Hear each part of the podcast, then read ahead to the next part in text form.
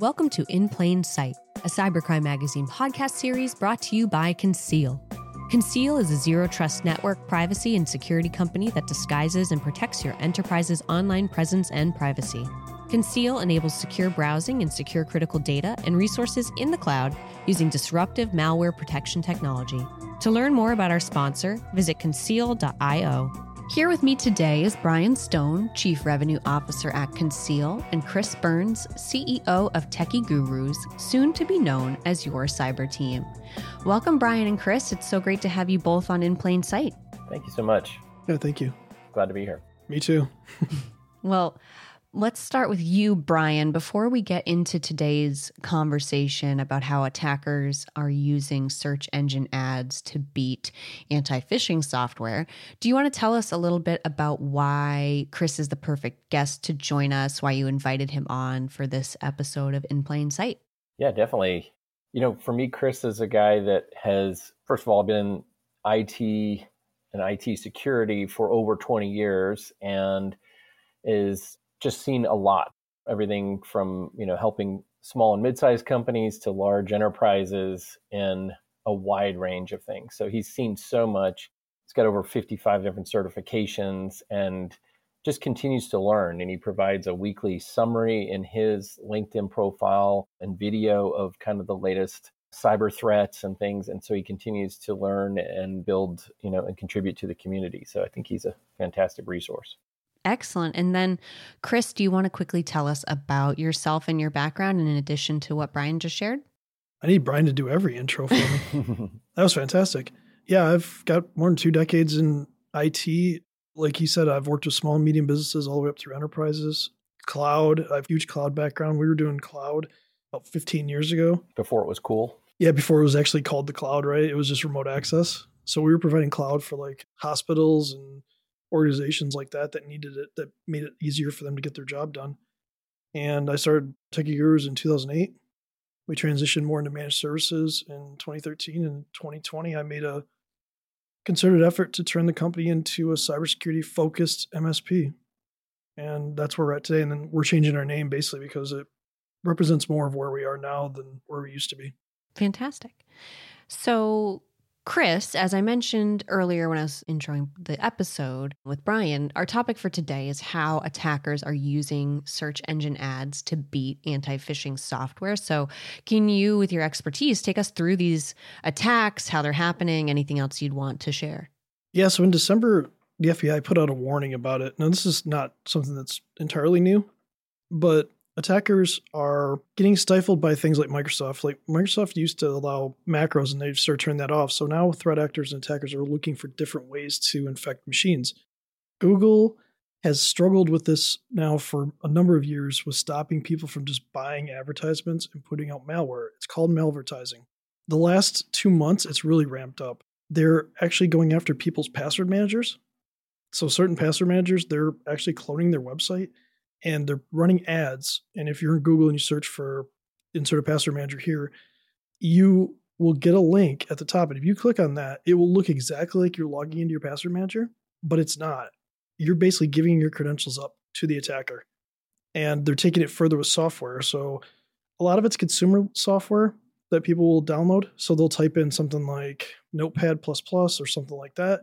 And the first link they see will be an advertisement on Google. Well, they'll click on it thinking they're going to the right site, when in reality, they're going and downloading a piece of malware that's loading an information stealer on their PC. So it's trying to get their banking credentials, any other credentials they can get, maybe the cryptocurrency wallet. It's stealing tokens for, let's say, you've logged into your Microsoft 365 account or Google or something like that. It's stealing those tokens so that they can actually log into those accounts remotely without having to use multi factor authentication. So it's actually kind of terrifying the way that it's going. And most consumers just don't know any better. They'll just click on the first thing they see.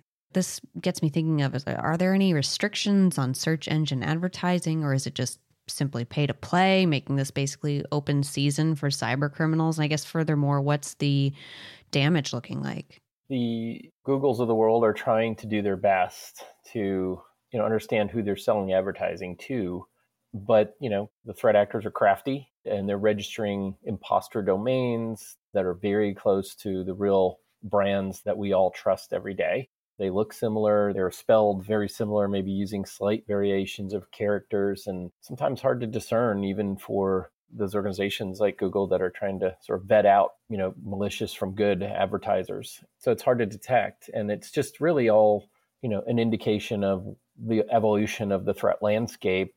And, you know, as Chris mentioned, the threat actors are sort of like water. If there's resistance phishing people in their corporate inbox, they're going to start to go wherever the user is and where they're communicating openly. And yeah, sometimes they may be on their work computer and they may be searching for, you know, authorizations or different things for personal apps that they have to go in and change settings. And you just never know. So the attackers are just trying to insert themselves into these transactions. The interesting thing is it's all going through the browser these days. So we think there's an opportunity to provide another layer of sort of technology that's trying to sniff these things out, looking at fake login pages and trying to protect the user when sometimes it's hard visually for anybody to tell fake from real.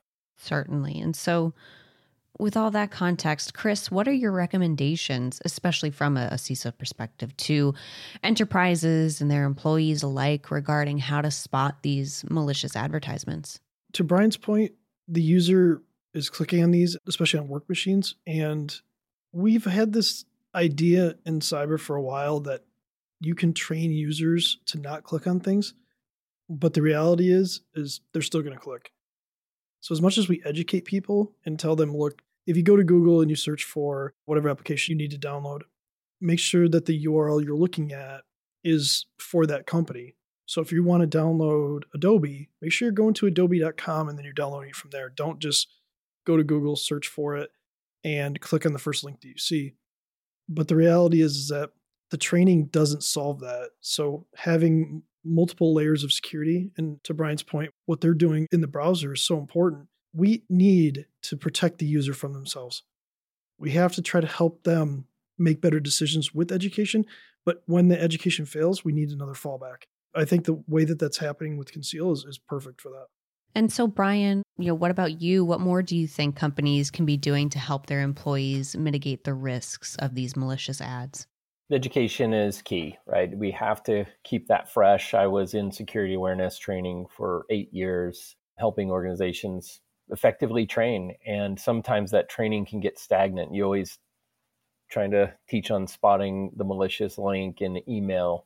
But with the evolution of these vectors, keeping that information fresh, up to date, so that the user understands that they really are being sort of attacked from a lot of different angles. Maybe social media, there's a new phrase called slinking now, where it's sort of weaponizing messaging that's coming through maybe LinkedIn or through Facebook and some of these messaging apps where malicious links will come through those places. Or like these advertisements on well known shopping sites and things or search engines so just again, making them aware so they're heightened, but then trying to layer in some good technology around them to help them because we can't always be aware and know that we're being tricked and you know fooled by some of the spoofing these spoof banks are really good at what they do unfortunately and so having a layer of technology behind that that's also saying what do we know from a technology standpoint or using as we do computer vision to scan a login page some of the differences in these login pages are not imperceptible to the human eye. It's at a code level. So when we scan that using it's a variant of AI that's called computer vision, and we can kind of see micro differences in those to kick up red flags and prevent login straight away. Just don't even allow the user to log in and teach them why we thought it was a spoof page. So training plus good technology. Fantastic. Well, any final thoughts from either of you? And, and I guess, Chris, I'll start with you so we're not speaking over each other. yeah, to Brian's point, using AI to detect this is important because AI is making like phishing emails and these ads so imperceptible to the user that they're fake. And it's driving change because gone are the days of an email where there's a lot of spelling mistakes and things like that. Now it looks like something that a normal person would have wrote. The grammar's completely correct the images will be perfect. And to Brian's point, education is key, but having that technology to kind of help protect the user when the education fails is so important. Excellent. Brian, anything else you'd want to add?